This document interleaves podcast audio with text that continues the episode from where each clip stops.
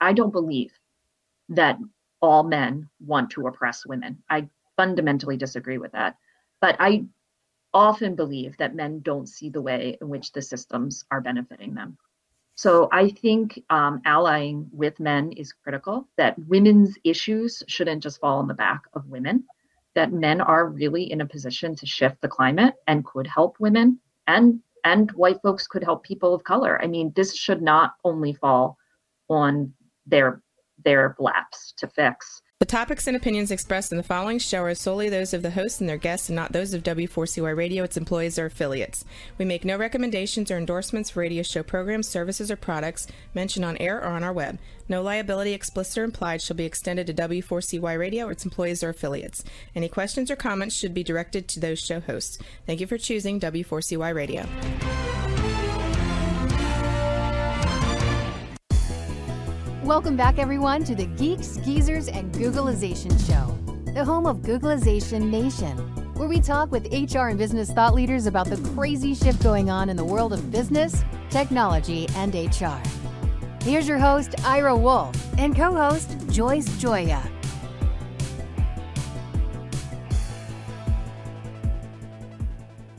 Hey everyone, welcome back to Geek Geezers Googlization, and thank you for being part of Googlization Nation. Hello, Joyce. How you doing this week? Doing great, Ira.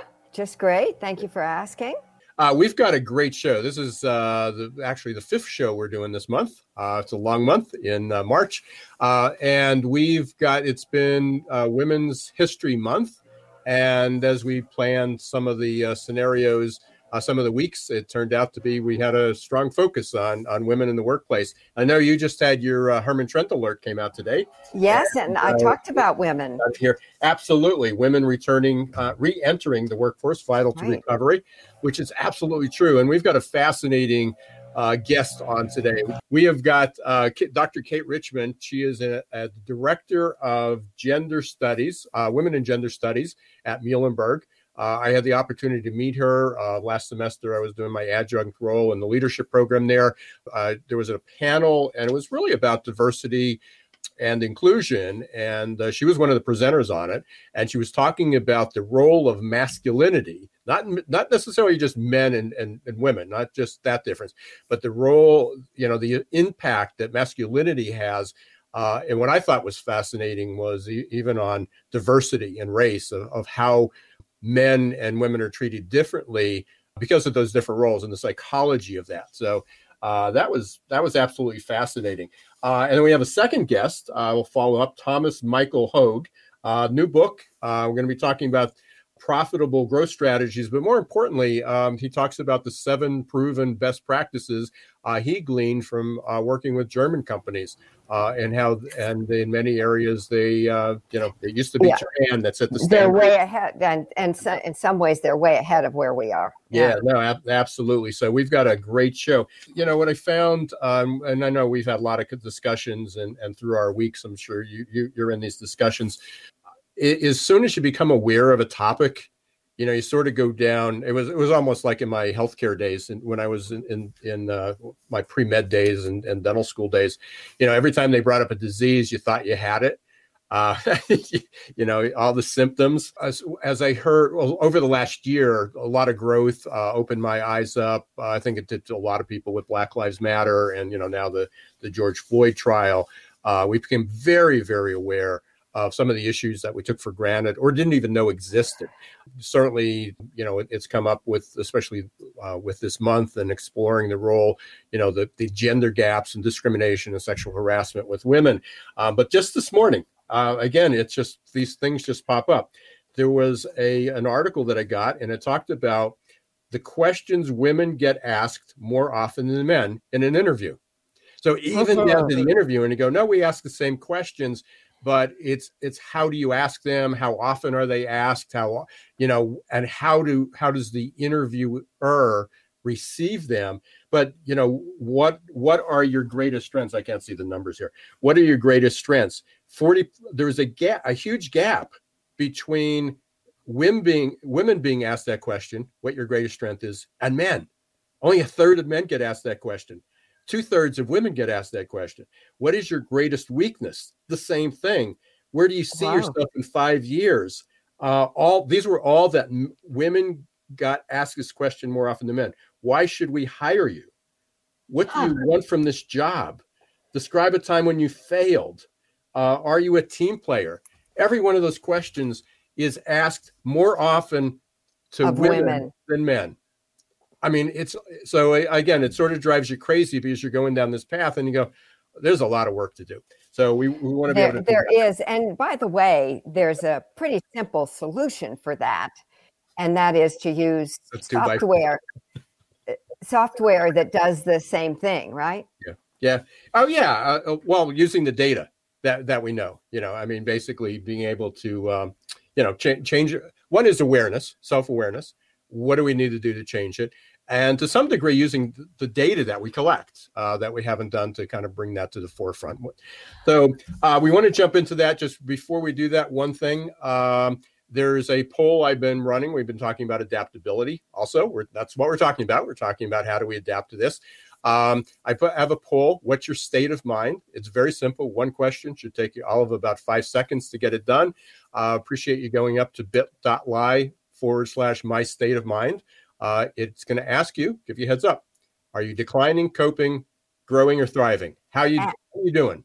And um, on some subsequent show, we will definitely share our results with you yep. and tell you what we think it they mean. Absolutely, for sure. Uh, I also want to uh, not forget to do this. We'll we'll hear from them shortly, but I want to thank Ngomo uh, for being a sponsor of ours. I really appreciate that, and uh, I I love their hashtag Be More and uh, yes. uh, we're we're help we're hoping we're hoping that we're helping everybody be more. We're we're certainly trying to to do that as well. So uh, at this point, let's bring on uh, Kate. Dr. Kate uh, Richmond, uh, and we'll we'll continue the conversation. Kate, welcome to Geeks Geezers and Googlization. Yeah, thank you so much, Ira and Joyce, for having me. If I could briefly comment on on that study, sure. I think that's uh, why I brought it up. yeah, let's let's get right into it. Um, there's actually really interesting research about asking women questions that that require them to talk about their strengths. Um, for some reason, both men and women uh, ha- experience a backlash when um, when women talk about things that they see as personally strong. So that question, "Tell me your strengths," is immediately a setup for a woman because when she advocates for herself in general people have a negative reaction to that and in fact when we coach women on interviews about what they can do to improve both their chance of landing a job and also increasing their salary that they'll receive we tell them to talk about it in terms of a collective things that they can do with a group or things they can do for their team wow. because that seems to result in higher salaries and more likely landing the job and this research comes out of a social psychology lab at the university uh, at Rutgers University by a woman named Laurie Rudman, who's been doing years of research on these small biases that show up in the workforce. So I highly recommend uh, looking at that because a solution seems to be just giving everyone the same question. But what we know is that um, there are these implicit biases that we hold. So even just having that idea that we could just automate everything might not actually work it's a little more complicated. Right. Well, there's so many studies out there, Amazon and Google, uh, you know, that have tried that, and they they recognize that they were just in as best as they they tried, as uh, they were embedding a lot of biases that again we just don't recognize are there until well, we look at the data. This kind of speaks to a, a question that I think us in um, psychology are always wrestling with: is that we often think standardization, the same, is fair or will result in equity. But um, the more and more we lean into this, we realize no, uh, the same might not actually result in equity. Uh, we probably need to be a little more layered in our approach. Yeah, and that's really interesting. Yeah, I mean, it, it is a discussion because you, you look at what technology does. I mean, you look you look at the Amazons of the world, uh, and they're personalizing our experience. Um, and you look at a lot of these other uh, well, again, a lot of the, the e-commerce is that how did it know, even the Google search, how did it know I was thinking that? Yeah, you know, really. I, I diversity, you know, it's like diversity, and it finishes as a sentence for me. How does it know that? So, in the one sense, technology is helping personalize the experience, yet we're we're trying to standardize diversity and, right. inclusion. We're trying to set rules for it where the rest of the world is tending to moving toward a one-on-one. Um, you know that everybody sh- should be treated differently, but fairly, and fairly is not the same. Right. So, Kate, what do you think are the major barriers that keep women from growth and equal opportunity? Yeah, I mean, I think there are barriers at the structural level. Um, you know, uh, rules and policies that get made that help men um, hmm. in ways that don't help women. One that I can immediately think of is, you know, the requirement that women um, do a lot of the unpaid caregiving responsibilities, both at home but also at work you know, we know that um, even the highest folks at CEO and uh, the CEOs at Amazon and Google talk about being responsible for attending to the climate of their teams. And that tends to fall on women, remembering birthdays, remembering celebrating retirements. Um, those are uh, activities that are needed in our companies to create healthy teams, but they are not activities that are one paid or are going to be the things that get you the added promotion. So it's not just that women are taking care of small children or older adults at home, but they're also doing that kind of work in in the the businesses. And so one way that we could address the structural inequity there is to reward those behaviors, is seeing them as vital to our company's success, which of course they are. Um, and I think there are normative ways in which women uh, are held back uh, things like microaggressions, things like expectations that women act like or perform like the um, men that came before them. Our work environments were created with a concept that it would be a white male, male. straight man who had a partner at home that was supporting most of his work. That model no longer exists. Um, yet we have not changed our, our policies or our work days to accommodate that. Now, of course, the pandemic has thrown a wrench into this. It might accelerate uh, work flexibility in ways that could help women. But right now, what we see is that women are leaving the workforce because childcare and adult care has disproportionately fallen in, on their backs. And right. until we take responsibility for that, the gender equity issues are not going to change. Interestingly, that's just what I wrote about this week. We're getting a little bit of an echo from you there, Joyce.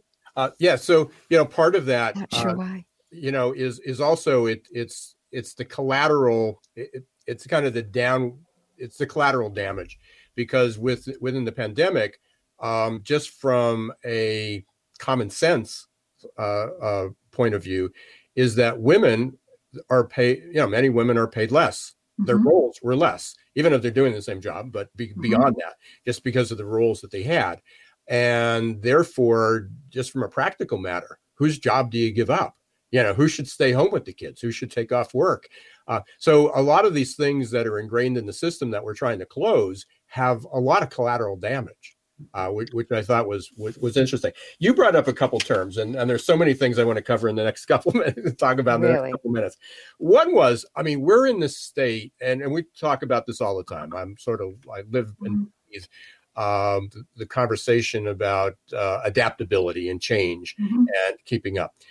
But it was interesting, and I think this was in the chapter in the book. You talk about that trans- transformational leaders are transformation in cultures, transformational leaders. We taught this in, in the course last mm-hmm. semester.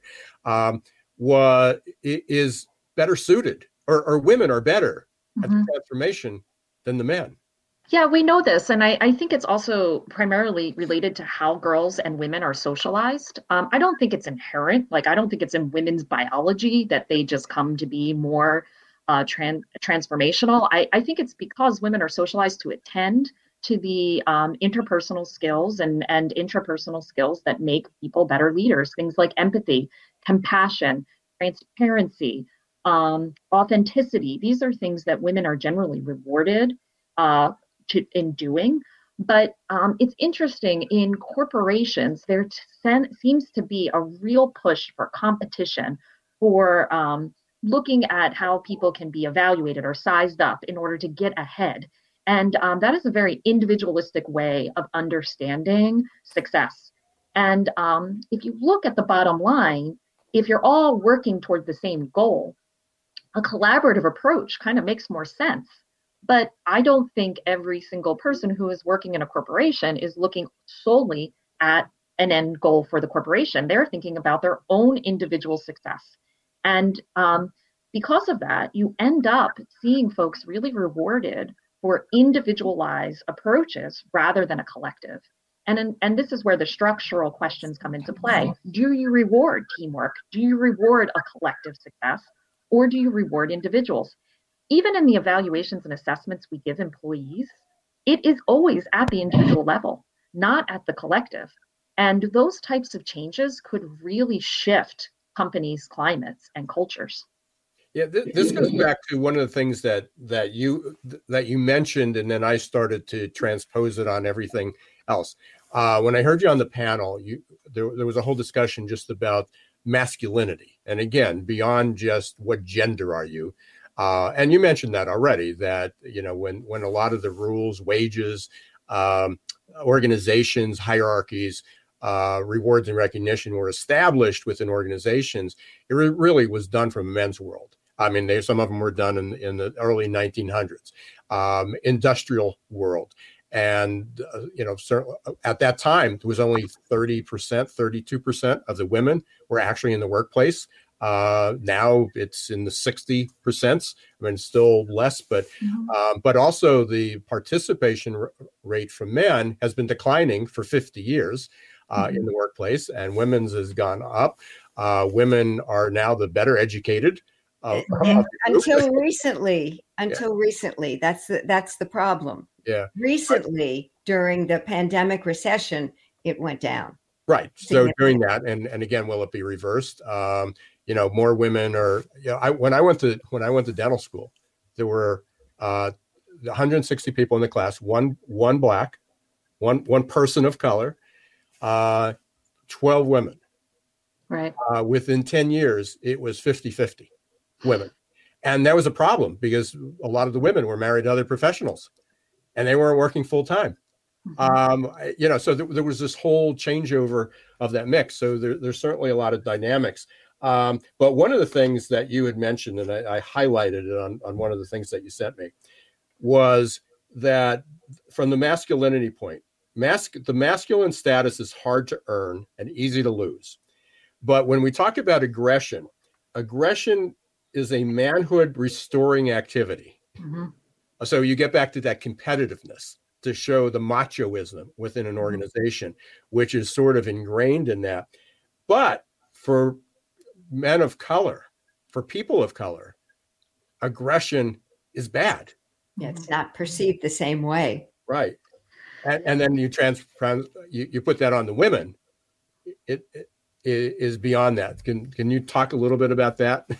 Right. So um, when i started my phd program i had planned to do research primarily on women. I was very interested in the psychology of women and um, in in my first week of my phd program i met uh, a man who told me that if I really wanted to understand the stressors and strains that women experience, that I had to also understand how masculinity operates in all of our lives.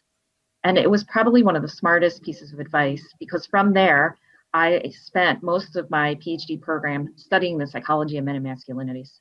And what I've learned is that all of us, all of us are asked to ascribe to traditional masculine norms. Women are, uh, trans folks are, men are, it doesn't matter. You know, this is the ideal we hold up in our country as the model of success. Someone who is aggressive, someone who um, can get to the top with um, sheer merit, not needing to depend on anyone. This is what we hold up as the ideal. Now, all men experience this stress. And, you know, I learned to develop a, a lot of empathy for men after I looked at the data and, and saw the ways in which socialization of boys and then later as men um, really does create a lot of mental health consequences and physical consequences. We know men die earlier than women. When men go to the doctors, they're less likely to ask questions. They're less they stay in doctors' offices shorter than women do. And this is all wrapped up in this idea that you shouldn't rely on someone that, that the sign of dependency is a sign of weakness which is all about men and masculinity Hmm. So, what we do know, though, is that not all men experience the socialization the same.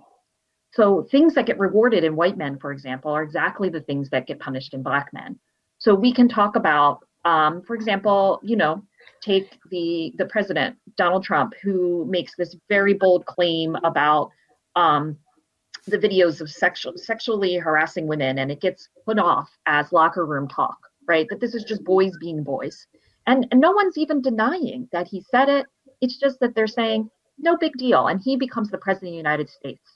You take a black man doing the same kind of behavior, and this historically has been the rationale for public lynchings. So things that white men are encouraged and rewarded for doing, black men cannot do. And um, another example, if you want to put it in the in the work world, you know, white men are encouraged to network. Your network is your greatest asset. The more you network, the more you're going to get ahead. I just read research that came out of the Philadelphia Inquirer that they are teaching boys of color to do network avoidance because when boys of color are seen together, particularly by police, they're seen as a threat. And so your chance of increasing attention from a judicial standpoint is actually higher if you're with other boys of color. Now, that is such a clear example of how um, masculinity operates differently for white boys and men than it does for boys and men of color. And um, this is why, when we think about the advice we give in the workforce or in the world in general, we have to account for those very clear variations in terms of how we reward certain behaviors and um, activities in some people and not in others. You know, I, your your new book, um, it's a textbook, but is the psychology of women and gender. And you sent me one of the chapters, which I thank you for. Just in the chapter, I mean, in one chapter, you went down the list um, and you talked about the pay gap, the motherhood wage penalty, gender discrimination. I want to get to these. I'll, I'll, have you explain these. We know what the glass ceiling is, but sticky floors and glass escalators and the glass cliff. Uh, mm-hmm. But then you went on, you mentioned networking, you talk about unpaid work, work workplace harassment or sexual harassment, balancing work and family, caregiving, parental leave, childcare. I mean, you went down through these topics, and like every one of them is when, when we talk about trying to fix the workplace and being fair, it's like there's a ton of work to do. yeah, and it's the question that I grapple with every day. Like, what would motivate a man, a CEO who is extraordinarily successful to shift the paradigm? And this is a question we struggle with because some men are more open to it than others. Mm-hmm. Uh, what we know is that men who really endorse these traditional ideas of masculinity, this uh, you know vision of the individual succeeding at all costs, these are the type of men that when you ask them to shift their thinking around masculinity, they see it as a threat, and rather than actually um, you know shifting, they double down. And you did say, Ira, which is true that um, it does appear when they double down, it usually results in some type of aggressive or assertive action, norm particularly towards women and other men of color, and also uh, gay and bisexual men as well. So you know we have to be. They call it you know precarious masculinity. This idea that masculinity, because it's hard to gain and easy to lose, men who are you know somewhat invested in masculine norms are going to be the hardest to uh, shift in and those men tend to be our you know state representatives. They tend to be our mm-hmm. leaders. They tend to own uh, you know the the wealth in our country. So it is a, a challenge that we're facing which is how do we get men to think differently about masculinity we just got to i want to make sure we this can you define i mean again we we pretty much know what glass ceiling is Sticky floors, glass escalators, and the glass cliff. Yes, please. I, have not heard of, I, until I read your your chapter. I had not heard those. Yeah, these are you know terms used in the psychology of women um, quite often. So I encourage folks to keep reading about it. Uh, the sticky floor is the tendency for women and people of color to get stuck in middle management. So they mm-hmm. never get ahead. So unlike the glass ceiling, which is at the very top, this is the tendency for your middle management to have uh, large numbers of women and people of color. Um, the glass escalator is the phenomenon when a man goes into a female dominated profession, whether that's education, nursing, healthcare, um, you know, any kind of hospitality. they tend to get promoted faster and quicker than women. This is why your principals, your superintendents of schools tend to be men, and your teachers tend to be women. The glass cliff is one of my personal favorites because it's, it's so true. It's when women do get promoted into leadership positions at the highest level, they tend to get promoted when the company is failing. So you can think of Yahoo, for example, um, and other companies who, you know, were celebrated because they finally hire a woman. But um, the the hiring is contingent upon cleaning up a big mess. So of course that sets women up because they're not moving into an already successful company or organization. They are taking on the task of, you know, averting crisis. Right. Or sadly, blaming her for not being able to turn around. Turn very true. Around, which is, I think, what happened at Yahoo. So that that's really interesting. So tell us about the glass cliff. That's the only one you haven't mentioned. Oh, the glass cliff is that example. Is that when women get promoted at the highest, they Oh, are- that was it. Oh, okay. Right. So what advice, Kate, would you give to HR professionals who want to help their women leaders thrive? Yeah, I mean, I, my first advice is include men in the conversation, and uh, mm. because I think you know it falls on the shoulders of women a lot, and I I agree with Ira's comment at the beginning that self awareness is a big piece of this. I don't think that I don't believe that all men want to oppress women. I fundamentally disagree with that, but I often believe that men don't see the way in which the systems are benefiting them. So I think um, allying with men is critical, that women's issues shouldn't just fall on the back of women, that men are really in a position to shift the climate and could help women and and white folks could help people of color. I mean, this should not only fall on their their laps to fix. Um, to advise women, I think a big piece of it is to help women understand systems and to navigate them better. I think I, as a college professor, I see a big part of my job is to teach what in, in college we call a hidden curriculum, but in the work environment, I think they need those kind of pieces too. And um, some of those things are difficult to talk about. Sexual harassment is difficult to talk about. Uh, how how do you help young women coming in understand how to navigate sexual harassment, which will happen to them? Like we cannot ignore this is happening. So, how do we help them navigate that? And there are things that um, psychologists have advised to help women um, lessen it. I, I, don't think they can ever make it go away, but perhaps lessen the brunt of it. And even little tips like when you do an interview, um, talk about the collective instead of your individual need. I mean, it sounds ridiculous that we have to give women that advice, but it will. No, it sounds like a really good one, actually and, and hopefully, uh, as the only man here, so, uh, I, again, there there's so many things that I just didn't I, I didn't recognize the scope or the intensity or the depth uh, of uh, again of the role of masculinity. A lot of these things is hey, just legislate the difference. Let's close the pay gap, but it's so much different from that. Oh, Even yeah. if you know is is with the expectation with the bar for performance be that much higher if when women get equal pay you know are they are they evaluated differently? And we are just barely scratching the surface here kate.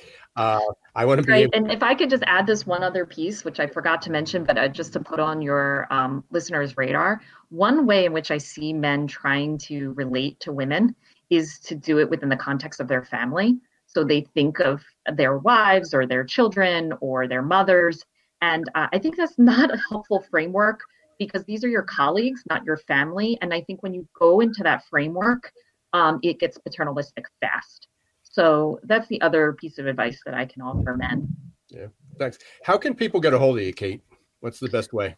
Sure. I mean, the best way is by email. Um, I teach at Muhlenberg College. Uh, would it be helpful to put it? We'll have that in show notes. Uh, we'll, we'll make sure that we put that in if that's okay. With- Absolutely. I'm happy to talk to anyone about these issues or concerns and point people to the right research. And if you're interested in the book, uh, I, I, think I saw it up on Amazon, but I'm sure you can get it in any college bookstore. uh, the psychology of women and gender, and it was recognized. It got a couple of awards, right? Mm-hmm. right. Yeah, we received the Distinguished Publication Award from the Association of Women in Psychology, which felt Thanks. fantastic. Yeah. Thank you very much, Kate. I, I, know you got a crazy busy schedule. Appreciate you being here. Hopefully, uh, we can help people be more, so uh, and get this together. Yeah, thank Thanks, you Kate. so much for inviting me. Enjoyed the conversation. Thank you, Kate. Thank you very much. Stay safe. Have a good day. You too. Again, we uh, we keep bringing these topics up. We barely scratch the surface, but robust in a in a completely different way of looking at. Uh, um, not different way, a more in depth way, a more comprehensive way of looking at uh, diversity and inclusion from a broad sense, and especially uh, w- with women. So um, we are going to take a short break, as we always do at this point. Uh, you're going to hear from our sponsors Ngomu and Success Performance Solution, and then we will be right back uh, with our next guest. Uh, and we'll be talking about the uh, profitable growth, profitable growth strategies and seven proven best practices from German companies. Yes, we'll be seeing Thomas Michael Hogg. Thank you. Imagine growing great employees and advancing emerging leaders for less than a dollar a day. The Ngomu app will support your employees in a myriad of ways, from career and personal development to health and wellness. No need to schedule and hold trainings. Just have them access over 90 coaches for live virtual group and one on one coaching for whatever topic they need or want to work on. Anytime, anywhere. Learn more at ngomu.com today. For many people, the bridge to the new normal is too far, too difficult, too scary. Waiting to get back to normal becomes a way of life, filled with fear and despair. But wait, why are those people who dare to travel to the new normal celebrating? Opportunity and growth? How can you get a piece of the action? The bridge between the past and the future, the status quo and the new normal is adaptability. You have a choice. Which side of the future do you want to land on? Will it be coping and surviving or growing and thriving? Adaptability quotient is the new competitive edge.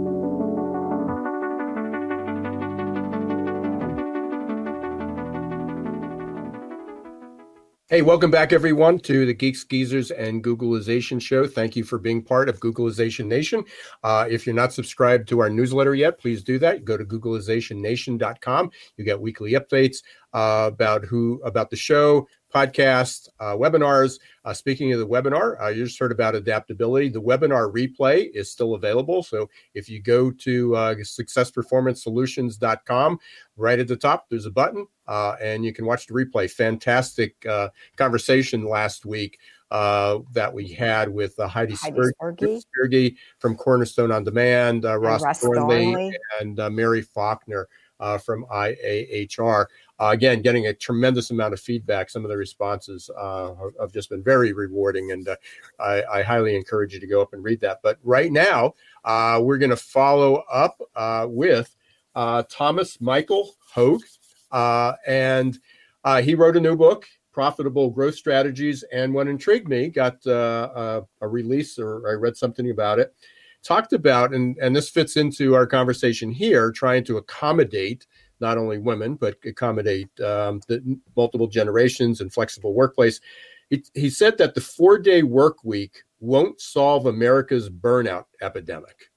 Uh, and we're certainly experiencing that.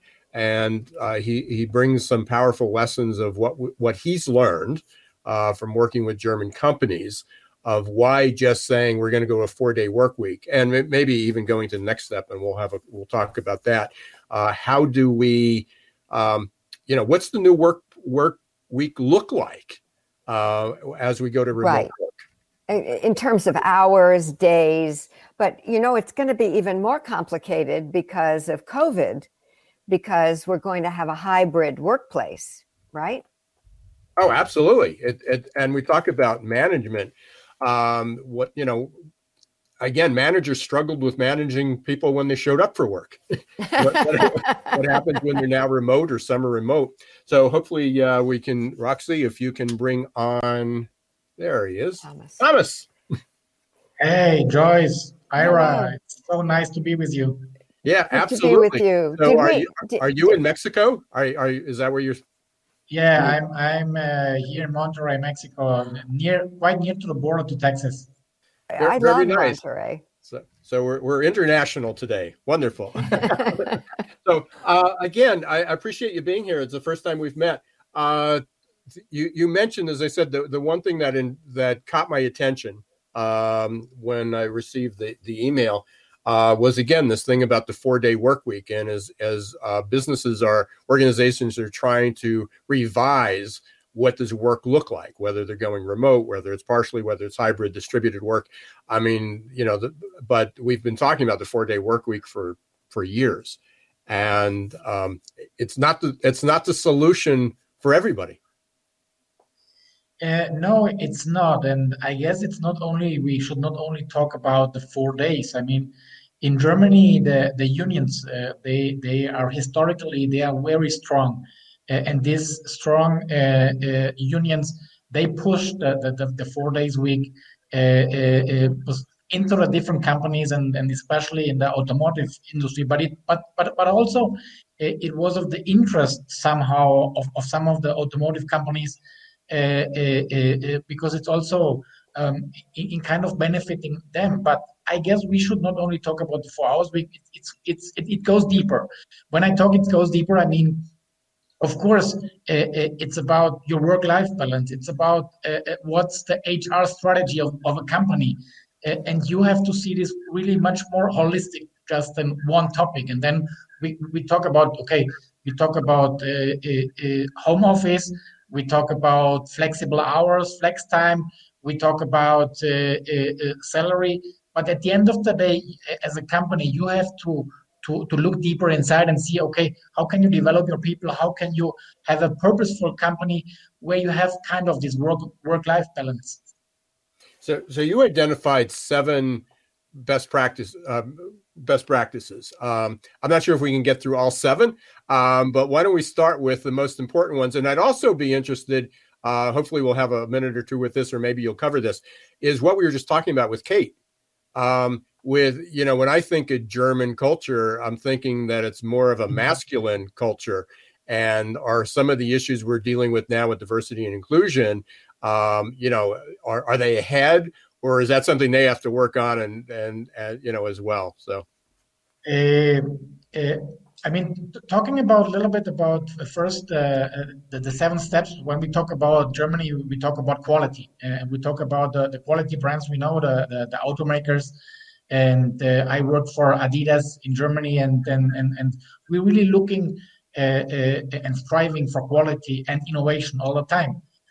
your second question is is I so so interesting because. from my point of view, when you have a chancellor like Angela Merkel, uh, leading our country. Uh, uh, for me, it's kind of normal to have a, a kind of a, a female a boss and a woman. So I guess this topic, or it's it's I mean, perhaps also a little bit a personal point of view, but uh, uh, Angela Merkel and, and many female leaders have done a great job. Uh, have, have done a, a, great job, especially during the pandemic. Merkel, she, she did not underestimate the, the, the, pandemic at the beginning, and and uh, she will leave office in some months uh, after 16 years and uh, we, we, we, do not know uh, uh, what's what's going to happen because of course we will miss her and, and, and, and the world will miss her because she, she gives a great balance. So i guess in germany uh, you, you kind of find obviously a lot of problems when we talk about boards when we talk in, in the boards of directors. There are uh, uh, also, my personal opinion, there are too many men's, uh, Uh, and and we need much more women there, much more uh, uh, ideas and support. But at the end of the day, I guess we should not talk as much about gender. It's for me talking about good good managers and bad managers and there are good women managers as Angela Merkel, and also there are bad ones. As of, of course, there uh, uh, Ira, you and me also can find a lot of uh, good and bad man examples. Absolutely. So, so what are some of the practices? Um, you know, what what would you say are the top ones uh, that you would suggest that that people adopt um, pretty quickly? uh, the, the, the, first the first practice and the most important thing is about focus. Uh, I described a little bit the, the 80-20 rule or the 80-20 uh, principle, uh, the, the Pareto principle there. Uh, um, this this principle says, and it's a natural law, also comes true for business, that uh, uh, you have key employees, you have key clients, you you, you have uh, uh, also uh, key prospects and key products. And the mathematics say and the law says, okay, 20% of your key employees, products, and also prospects makes 80% of the sales and 80% of the profits so this this is where you have to analyze your company and you have to to get together with with your top management uh, team uh, uh, uh, and just to analyze okay what is the 80 20 in my company? When it comes to customers when it comes to market when it comes to also to employees uh, uh, and also marketing strategies. I mean which channels we have to focus on. So this, I guess, is the first and, and also the, the most holistic recommendation I do have uh, really to focus because nowadays managers and, and, and, a lot of time company owners, uh, uh I mean, they're not focusing enough uh, uh, on, on, on, on getting, for example, like the German companies into a niche. In Germany, there are more than 1,500 niche companies, niche players which are leading their market. There's no other country in the world who has more market leaders than Germany. So uh, uh, this is, I guess, where it comes all to okay, focus on one product or on one service and try to be the best with the best quality, with innovation, being relevant uh, uh for your customers. And, and this is kind of the secret, as it's really simple, but it's the secret. So your secret then, Thomas, is focus, focus, focus. Yes. Hmm. So, how is the US falling behind in terms of employee well being? Do you think it is? Uh, I mean, uh, when we talk about vacations uh, uh, uh in Germany, uh, I mean, you have by law 20 to 25 days, yeah. paid days vacations. Now, talking again a, a, little bit about the power of the unions historically. And uh, there are a lot of more benefits uh, for the workforce uh, when we talk about paid vacations, when we talk about social uh, benefits, when we talk about insurance. Uh, uh, so uh, I guess uh, there, uh, what I have seen, the American companies have to have to adapt and, and, and have to change because nowadays it's it's it. I mean, hiring and also attracting talent gets more and more com- competitive. competitive. And so the companies kind of are forced to adapt new models. For sure. So, do you think it actually works for companies in the US to give unlimited time off? That's a, a whole different area. But many of our, uh, what we think of as our most forward companies are giving unlimited time off.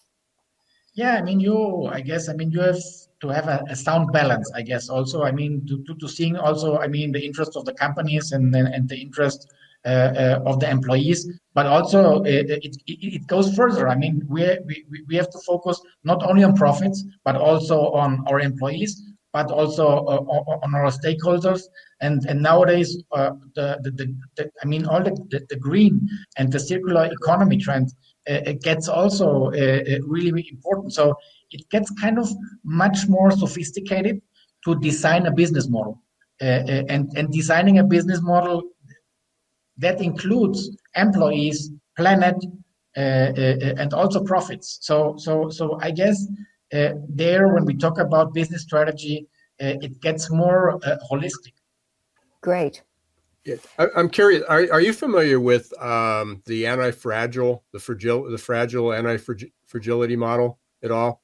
from no. Nassim Taleb, um, because w- when you're talking about quality, it, it talks about Six Sigma, lean. You know, again, squeezing uh-huh. out inefficiencies, mistakes. Uh, but a lot of companies, and especially, and that's what when I that was my first impression when I hear about German companies that they thrive and again known for high quality, but do they become fragile? You know, do, do they take out they, they squeezed out all the inefficiencies, but then a pandemic hits um, you know, how resilient, how do they rebound, how do they how do they survive? I mean, I guess, uh, uh, and, and this that, that does not only come come true for example when I work for Adidas. Also, uh, the important is that are, are the, the small and medium sized businesses. Uh, uh, obviously, the, the big companies are are, are somehow uh, squeezing out and looking for productivity, but the, the, most important companies in every country and the most right. important segment is the small and medium sized segment. And because there, I guess, where the growth yeah, is and, and there's growth. And and and and, and actually uh, this uh, the, the, small and medium sized uh, segment is the backbone of the German economy. And and, and this backbone also in the US common uh, economy uh, we, we we have to we have really to, to, to look for that not only the big companies change and and, and giving more benefits to their workforce more flexibility uh, but especially the, the, small and medium-sized businesses. So, so I mean, it's a it, it's a it's a paradigm shift. It, it, it's a shift really not only for the big uh, and the large companies, but more importantly, what I think uh, for the for the small and small and medium-sized businesses. So, right. Thomas, we're we're we're run, we're getting close to the end here. We're running out of time. I want to make sure that we can uh, let people know how to get the book. And I think, uh, Joyce, we should probably change the name of the show to Just Scratching the Surface. For sure. so we do that. Uh, Thomas, uh, your new book is Profitable Growth Strategies. Uh, where can people get a hold of it? You can find me on the homepage, profitablegrowthstrategy.com, and, and, and on LinkedIn, Thomas Michael Hogg. And, and, and uh, really great to connect with you and your audience. And Thomas, if we want to buy the book, is yeah, it available on your website? Yeah, it's in Amazon. Uh, uh, we have the audiobook also in, in Audible. So so you, you you can find the book and hopefully I get some feedback. yeah. Wonderful. Uh, well, you definitely get some feedback, at least from uh, from from me. I'll, I'll make sure. um, but yeah, I'm sure some of our listeners will go up, and uh, I, I have the book, and it's a it's a it's an easy, relatively easy read. So I, I encourage everybody to go get it. Thank you very much for taking so much time for taking time uh, to come on the show. Uh, appreciate it and good luck. Thank Thanks, you. Thanks, guys. Bye. Bye bye. I'm serious. I think we should do just scratching the surface. Which is uh, we, uh, we are again some great topics, and uh, it, it's interesting. Uh, I, I didn't intentionally try to align these these two, but uh, they they overlap. I mean, all our speakers have have um, complemented uh, the others quite well. Um, just a reminder, um, especially for the first segment, uh, women re-entering the workforce vital to recovery. There, oh, there's thank you. Now, uh, Herman Trend much. Alert. Herman Trend Alert. Um, subscribe. You'll, be, uh, you'll get it in your mailbox. Uh, I assume to to read today's. If you want it right away, you'll you'll go up to the website. Um, and also make sure you subscribe to Googlizationnation.com.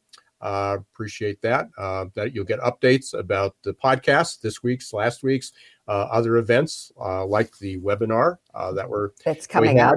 Yeah, actually, and, and another, one's coming up, yeah, right? April third, April thirteenth. April 13th, uh, you'll um, again, you subscribe, you'll get information about that.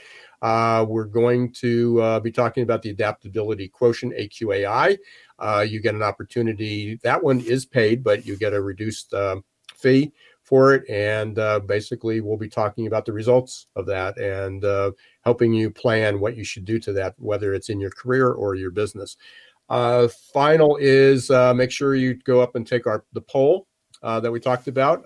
state of mind: Are you declining, coping, growing, or thriving? thriving. Uh, appreciate that. One question takes you all of about five seconds uh, to be able to do that. Uh, so I appreciate you doing that. Uh, please be safe. Um, you know, numbers are are looking ugly again, starting to go up, uh, and we're just at that brink. Uh, and but uh, hopefully we'll we'll overcome that. And uh, so uh, we're not going back to normal, but hopefully we'll be prepared for the next waves of normal and go from there. Any closing comments, Joyce? Just that uh, I would like to reinforce what you said that we're not out of the woods yet, and that we all need to do whatever we can do to stay safe. And that includes if you're going out, wear a mask. If you're going to be in a, a place where with other people, please stay physically distant. And we understand how frustrating it is at this point in time. However, we're almost there. So please let, let's not stumble now that we're almost there. Let's yeah. just stay the course. So and, and, thanks, Ira, for this great opportunity. And we had we had some wonderful guests today. We did. Uh, thank you, Kate Richmond uh, from Muhlenberg College, uh, gender st- director of gender studies there. Uh, thank you, uh, Michael or Thomas Michael Hogg, uh, new author, author, of the new book, Profitable Growth Strategies. Thank you, Ngomu. Right. for allowing us to be on the air and Success Performance Solution. And until next week, don't let the shift hit your plans. Bye, everyone.